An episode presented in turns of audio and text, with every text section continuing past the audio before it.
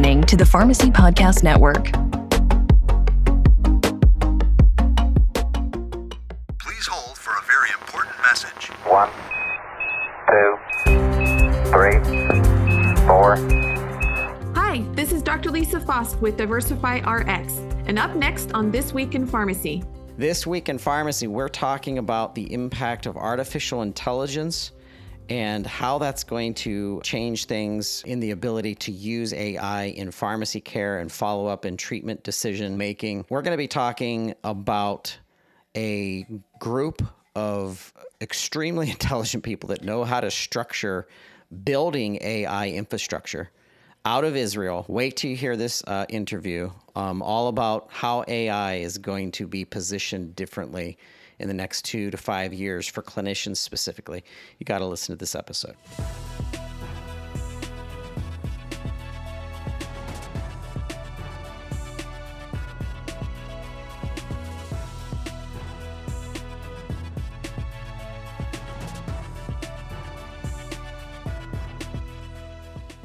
I have a lot of questions, and we uh, are very thankful for our uh, partnership with uh, Finn Partners that brings us some amazing organizations uh, tied into uh, what's happening in the innovation of healthcare, and specifically in this case, artificial intelligence. I want to introduce Mati Gil with AION Labs to our listeners. Mati, it is wonderful to have you here today.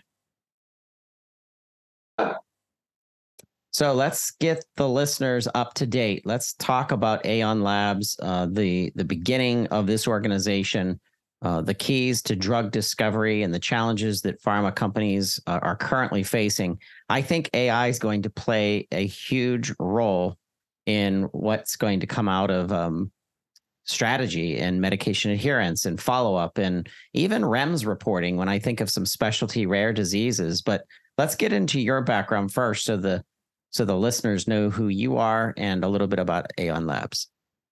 Sure. So uh, thank you again, Todd. And it's really an honor to be able to uh, meet your listeners virtually. Um, but I have a lot of respect for the community there um, and a lot of uh, background working with them. Uh, as you mentioned, my name is Mati, originally born in Ohio in the United States, grew up there, and then moved to Israel uh, quite some time ago, where I've built my career and have worked in the pharmaceutical sector for nearly a decade and a half.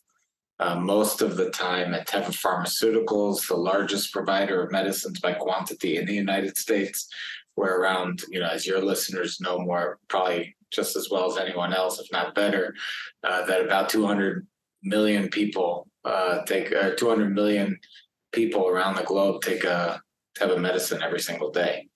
Uh, so uh, it's really the largest providers of medicines, and I had the honor of being able to work there for a little over a decade in various roles in management and in the United States. And ultimately, that led me to a place where we built this partnership with other competitors and with new types of partners uh, to try to bring cutting edge artificial intelligence and machine learning technology uh, into drug discovery and development, understanding that there's an untapped potential there to be able to really impact the way we're able to bring new new hope to patients and to be able to new bring insight uh, bring new insights into diseases and make more medicines available to more patients uh, for less cash uh, around the world. And that's what brought us together. We did it in israel for various reasons. Happy to go into that. And we're building startups that are going to help bring technology into our field. That's very exciting, and I decided to make it my next career move and just throw my hat in the ring and contend to be the CEO. And thankfully, I was chosen. Thank you for uh, that opening. I find it uh, mind blowing to me the terabits of data that are being pulled out of the healthcare sector and um, how that will continue to accelerate. And me, to me, understanding data workflow, data patterns, data usage, especially in digging into uh, keeping people adherent, uh, understanding um, a titration situation where you're going from one level dose to the another level dose. And when I think of uh, millions and millions and millions of of of data that are out there to make it make better sense and giving our providers more more um, light in in front of the treatment, almost as a predict a prediction of how this treatment is going, so that we can make pivotal um, moves along the way, customizing a treatment um, for someone that is uh, seriously going through a cancer or or some chronic uh, disease. So the potential for AI um, for drug specificity and and focusing in on what a drug is intended to do by design. That's exciting to me because i can see how that will continue to be leveraged um, for our uh, pharmacist researchers. Um, we're talking about uh, people that dive into epidemiology and understanding how um, uh, future vaccines are going to be designed. So talk to us about the potential for ai in drug discovery and development So I think in order to talk about the potential for where big data, artificial intelligence, and machine learning can affect drug discovery and development, we need to first start with the problem, right? Any good entrepreneur starts with the problem. And and the problem statement in our industry is that we are probably, you know, it starts with the fact that we're probably one of the last industries in the world to really undergo a digital revolution in the way that we work. Uh, we're highly we're a highly regulated industry, a very conservative industry of companies that mostly have been around for hundreds of years that developed these drugs and done it um, for the last few decades, pretty much in the same way. And that's all because we're highly regulated and we're conservative because, and there's a good reason for that, uh, because we are taking drugs and there's a tremendous responsibility around everyone that's in this industry, whether you're on the development side or the pharmacy management side, there's a huge responsibility because we're talking about people's health and, and wellness and livelihoods uh, and and the way that they live. So we all take that burden and uh, very seriously. And when you're going to change the way that we're doing that by bringing in new technologies, you have to do it in a very careful and conservative manner. Um, that being said, as you mentioned, Todd, there is a potential, and we know that there is a potential for that. And the potential is in the fact that currently our drug discovery and development industry, while it does miracles, it's highly inefficient. And we all know the statistics that takes billions of dollars to develop a new drug. It takes well over a decade. And once you develop the concept of a new drug and try to put it into tests and first in human, from that period, there's only a 10% chance of success of actually bringing a drug all the way through trials uh, to the FDA approval and actually bring it to patients so that they can actually uh, be healed or uh, or treated with it. So there is a lot of potential to treat new diseases, new ways, and to bring new new drugs to the market, and to also do it in a faster and cheaper manner, and to save lives, which is why we're in the industry that we're in, and to be able to change that equation by doing it faster, cheaper, more efficiently, and bringing new drugs to market. There has to be a way to do it with bringing in technology that is revolutionizing everything around the way that we live, work, and and uh, conduct our lives. And that ha- there has to be a way to bring that into pharma, but it's it's not easy because the pharma industry, again, they know what the challenges are that need to be solved. They know where the opportunities are. Uh, they have the data that's most important for an AI model to be trained on, and it's usually proprietary data. It's not always well organized and within a pharma company. And then you need to make that available for entrepreneurs and then to be able to test out whether an, an actual uh, technology works, to be able to test it, validate it, and then implement it into processes. And the most cutting edge AI is usually not coming from within the pharma companies. It's coming from outside, either from academia or from startups and you know brilliant people that might not even have a background in biology, but can bring in these AI technologies. So that's what led us at AION Labs to say, you know what, let's let's try to do things differently. So let's try to build a model where we can create startups that are using the most cutting edge AI approaches, but in partnership and in a co-development model with pharma R&D partners that will work hand in hand with them, identify the biggest challenges, make their data available, help them to develop their help them to develop their their algorithms and their technologies and then to be able to test them out whether or not they actually work. So that we're not just dealing in hype we're actually dealing with technologies that are validated that can actually work. And then to be able to help build business models around that and bring these startups to a place where they can raise next rounds and then go on to help bring new new uh, help for patients so ultimately we will be tested on uh, whether or not we're able to shorten that time period from the lab to the bedside and whether or not we're able to bring down the prices of drugs because we're going to fail less than the 90% failure rate.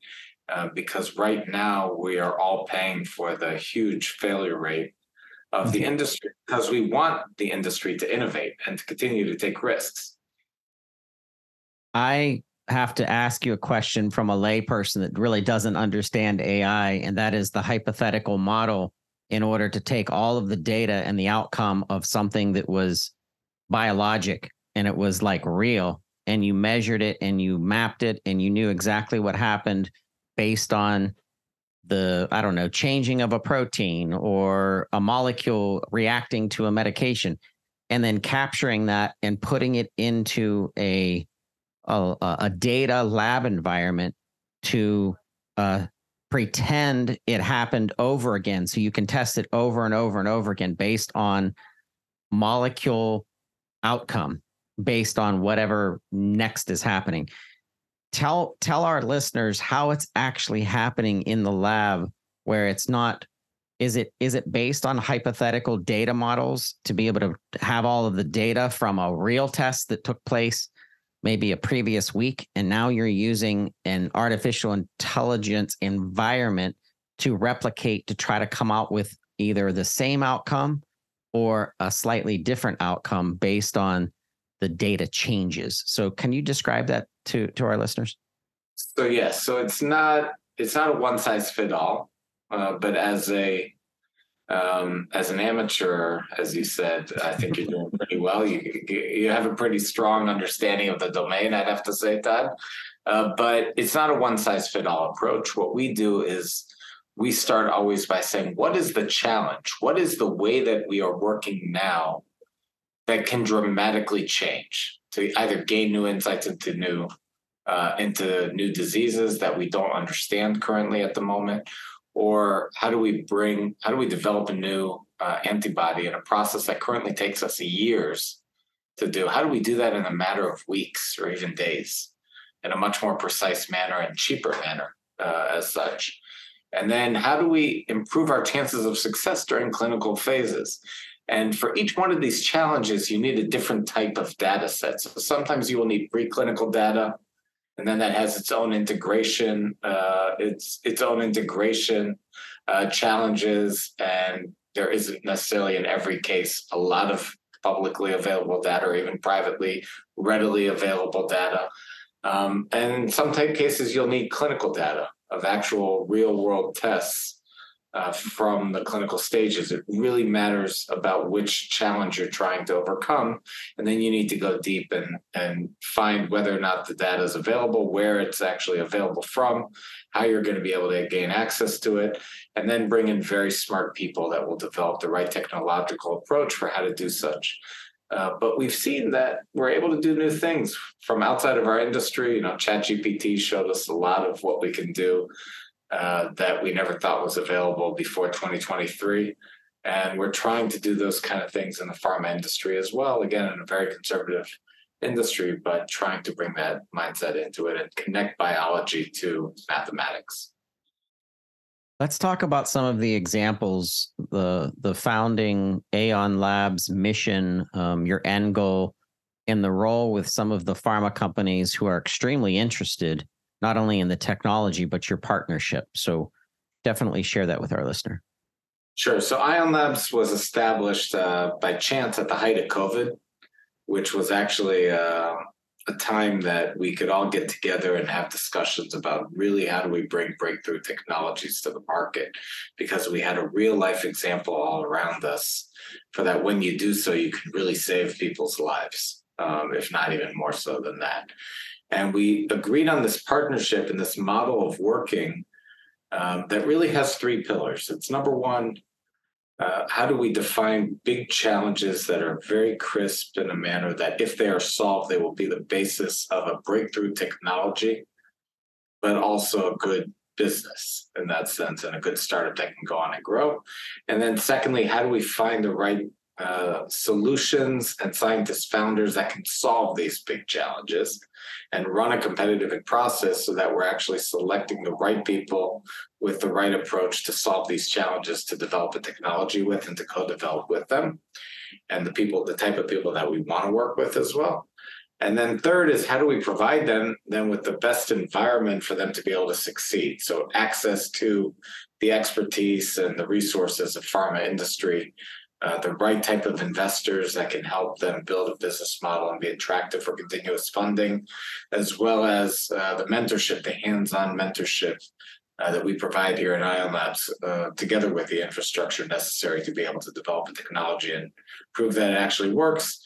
That's what we decided to put together. When I say we, it's a group of four pharma companies. So AstraZeneca, Pfizer, Merck out of Germany, and Teva out of Israel those four companies together with Amazon Web Services coming in with a with a cloud technology uh, capabilities in computational biology, and then two venture capital firms based out of Israel. One that specializes in biotech companies called the Israel Biotech Fund, and the other that developed that is specializing in deep tech technologies uh, called Amiti Ventures.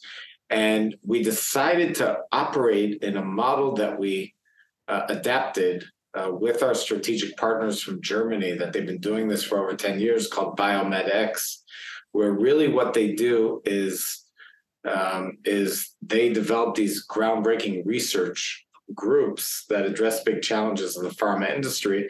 There they do it in deep biology and in research. Here we're doing it in AI with a strong AI and machine learning focus and uh, with multiple pharma partners to develop new startups. And uh, we launched this uh, a little over a year and a half ago. And since then, we've been able to establish six new companies in our venture studio, uh, one by one, different uh, phases of their establishment. Our seventh, we will choose tomorrow or next hmm. week, actually. Um, we're going to be choosing them next week. That'll be an AI for small molecule discovery. And we've seen founders come from all over the world and very diverse set of backgrounds uh, both from high tech and biotech and biology and structural biology, astrophysics, uh, coming with different type of approaches for how to tackle these challenges, as well as from a diverse set of backgrounds uh, uh and geographies. Hey, let's take a quick break so we can bring you some news this week in pharmacy lots going on. Uh, there was a news out of NBC. Online pharmacy programs can save patients millions in prescription drug costs. A study finds it said one out of five prescriptions were cheaper through Amazon Pharmacy or GoodRx discount uh, card programs. This is the type of news story that I wonder what's behind it because I think we all know in pharmacy it's it's the it's the initial touching eh, connection with your patients and and and setting up what's next. So refilling through online pharmacy or something, I guess maybe that's part of the data about this um, about this um, article, um, which was just pub- published just this week um, by um, N- NBC uh, News. But I, what I'm trying to say is, online pharmacies have their place but we know that that isn't driving clinical follow up. It's not driving therapy abilities through pharmacists. Just wanted to give a shout out. Uh, read that article. Um, let us know what your opinion is of, of, of who's behind that. Is that a lobbying organization, PCMA, or whatever, in order to make it seem like, hey, this is in the best interest of, of public health from a cost perspective? We know that's not the case. An article uh, from the, the Los Angeles Times just published this week, which was titled California Pharmacies Are Making Millions of Mistakes. They're fighting to keep that a secret. And once again, it's, it's journalism needs to be entertaining. I know they're they're trying to write a shocking opening to this piece, uh, that drives down into the bottlenecks that our pharmacists in chain pharmacy are facing. We know that that uh, changes are coming. We know that organizations like Pizza is not working, and Bled to Noe, and um, and you want shots with that. All of these developers of content, developers telling the public the truth from the perspective of the pharmacist and what the pharmacist does to keep the public health. I want you to look into this article as well.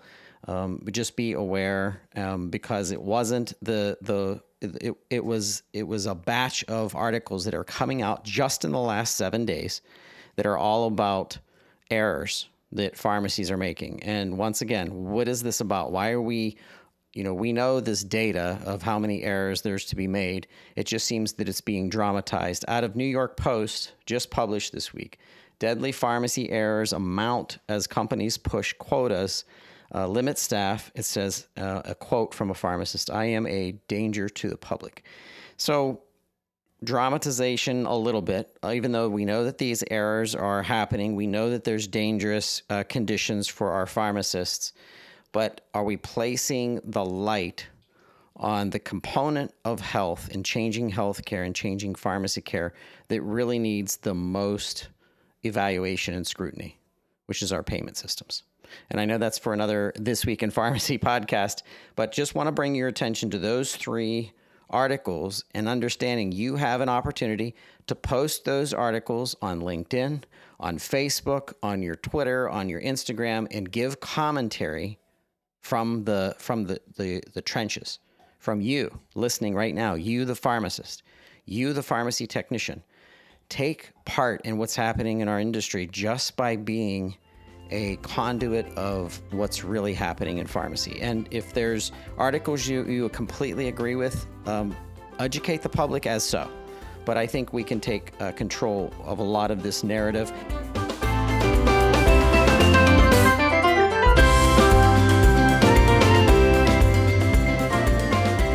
So I think of uh, our partnership with the NASP, that stands for the National Association of Specialty Pharmacies, where um, there's a lot more talk about artificial intelligence and drug development, clinical trials, and then, of course, the treatment itself and and how it may be used. And my imagination can run wild as you're talking, so I, I love this. But let's give uh, the listeners some uniqueness of the AION's um, AION Labs model um, as that venture uh, studio, as as the the the basics that you're giving to these organizations as a starting point, a common denominator to get to the next level much faster than having to always start at level zero and having to build up. It sounds as if AION uh, is is developing this infrastructure that we can immediately begin uh, research uh, through the algorithms and models that you've designed. So share that with our listener. Sure. So, what we aspire to be is a venture studio that provides the best possible environment for a startup entrepreneur to be able to actually succeed in growing their company and be successful. We are operating in an industry, again, where you know your listeners, I'm sure, as well as pharma executives from all over the world, see pitches from startups uh, day in, day out about how if their data is just made available to the startup, they'll be able to bring them the moon and the stars and everything in between and promise them the world. And in most cases, when you talk about that phenomenon with executives, they will nod their head and laugh uh, because they identify with that phenomenon of being disappointed uh, with the results that they've seen of these type of technological developments. So what we say as AION Labs is instead of developing some black box that you're going to create a lot of promise behind, but has so far, in most cases, not all cases, been somewhat disappointing in the results. Let's try to develop the trust in that technology by developing that together from day one. Mm-hmm. And so, just to give an example, if you know your listeners, you were talking about uh, clinical outcomes and clinical trials.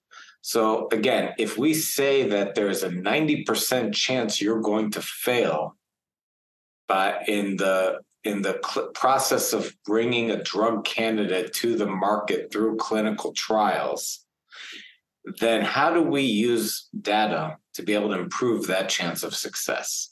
Because if we're able to learn from historical failure rates or success rates in clinical trials, what can we do to improve the chances of success of a drug candidate in the clinical trials by picking the right type of patients, by administering the right type of dosages, um, and by running a, a, trial in a much more precise manner.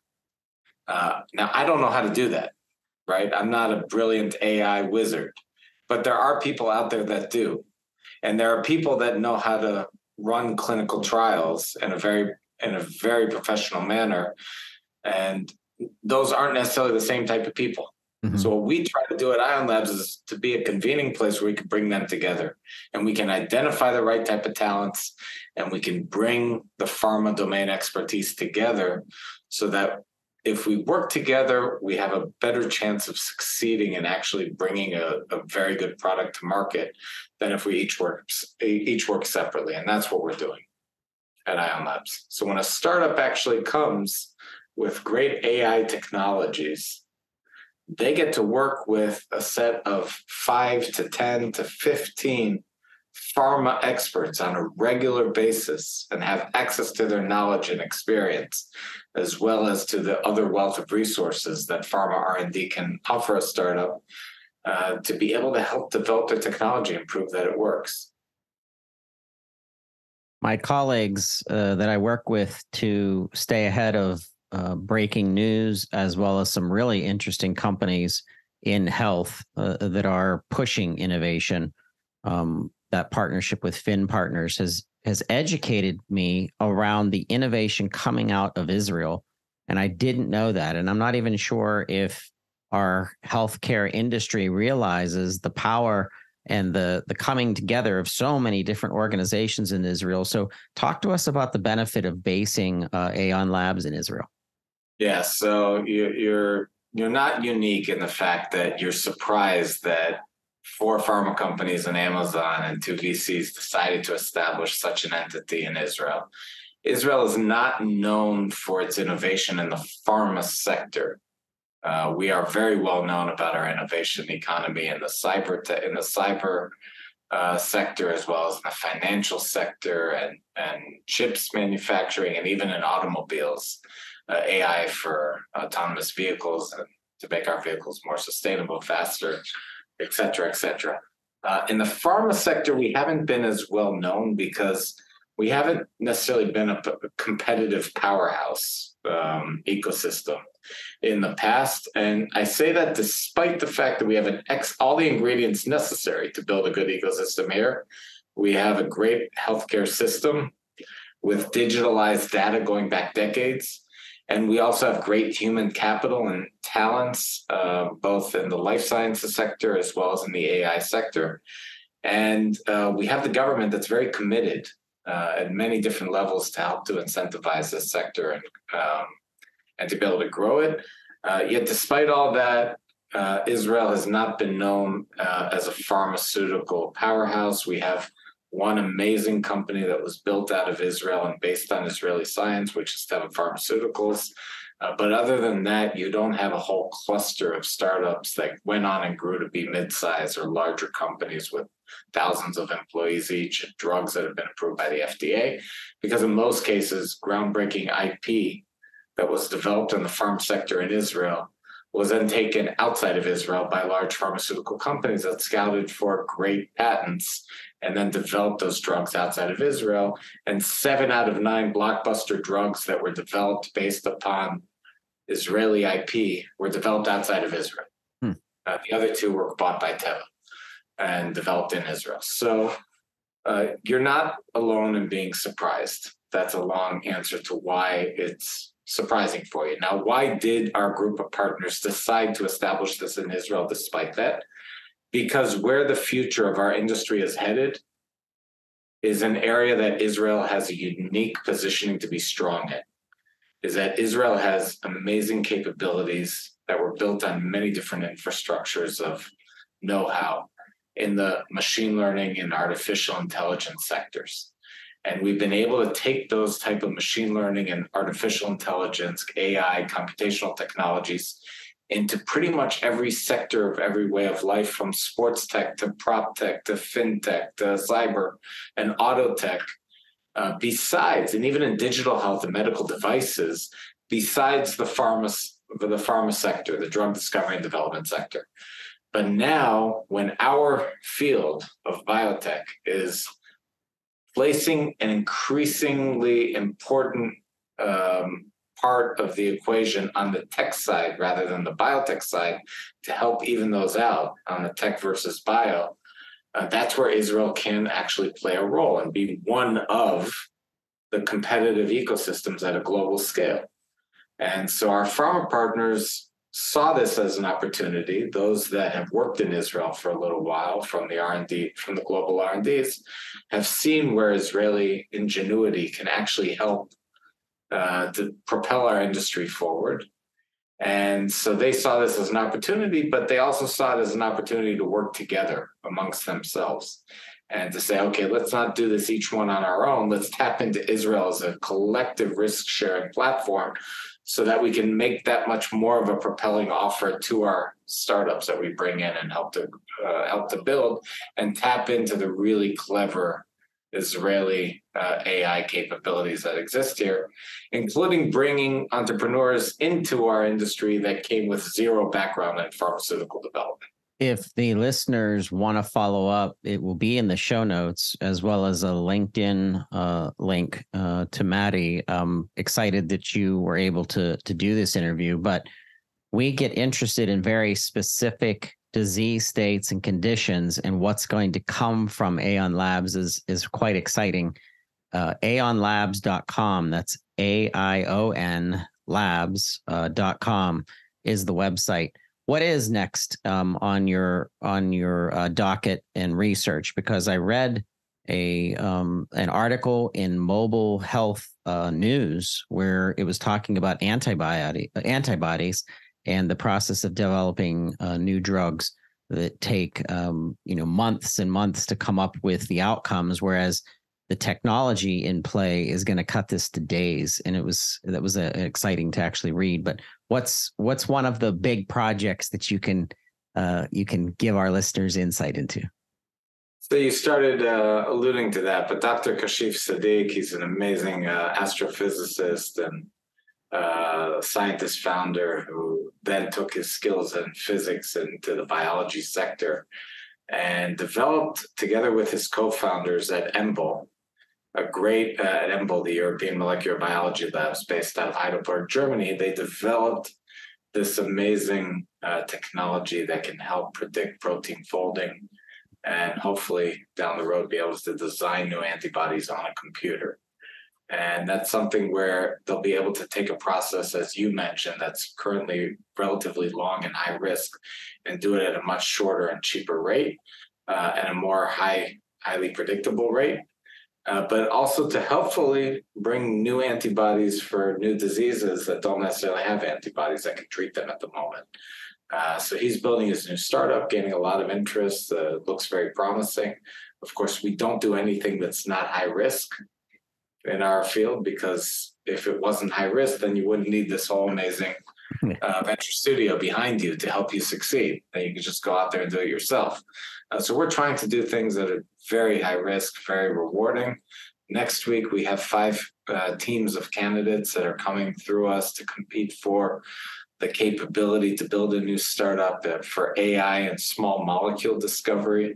There's a lot of companies out there doing that. Our pharma partners thought that there was room uh, to do it better and to do it differently um, in that sector. So we we we've seen some of these approaches at least in their application. I'm very excited to get to meet the actual candidates hmm. uh, because, as you you probably know, Todd, it's not just about uh, your background and which technology you're developing. It's really at these early stages, it's all about the people and whether or not you can see the fire in their eyes mm-hmm. and whether or not that the people that are going to be coachable and you can work with. Because if you're going to provide all this experience and this uh, knowledge, you definitely want to work with people that are actually going to listen. And that's not necessarily a trait that exists in every entrepreneur out there. So we're really looking for these raw gems that are both brilliant coachable and have leadership capabilities, but still humble. Um, and we'll see at the end of next week. I'll be able to tell you whether or not we are able to find one. Well, that's exciting.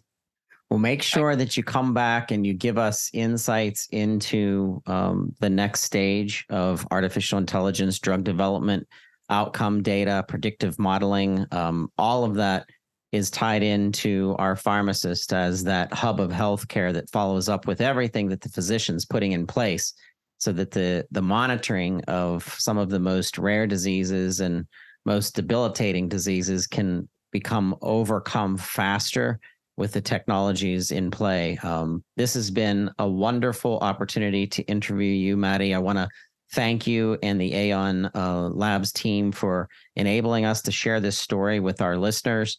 Um, and uh, I just want to give you a shout out and applause for everything that you're doing in Israel to advance um, advance healthcare and advance um, people being better, as it really that's what it really all all comes down to. Thank you, Todd. Uh, and it's an opportunity also to thank your listeners for everything you all do. As everyone knows uh, that's listening in, when we do well, we're doing good for humanity. So we have a privilege in that sense. And thank you all for the hard work that you do. Absolutely. Thank you, Mati Gil, CEO of AION Labs. Once again, go on to aionlabs.com. That's A I O N labs.com. And uh, thank you so much for listening. Thank you.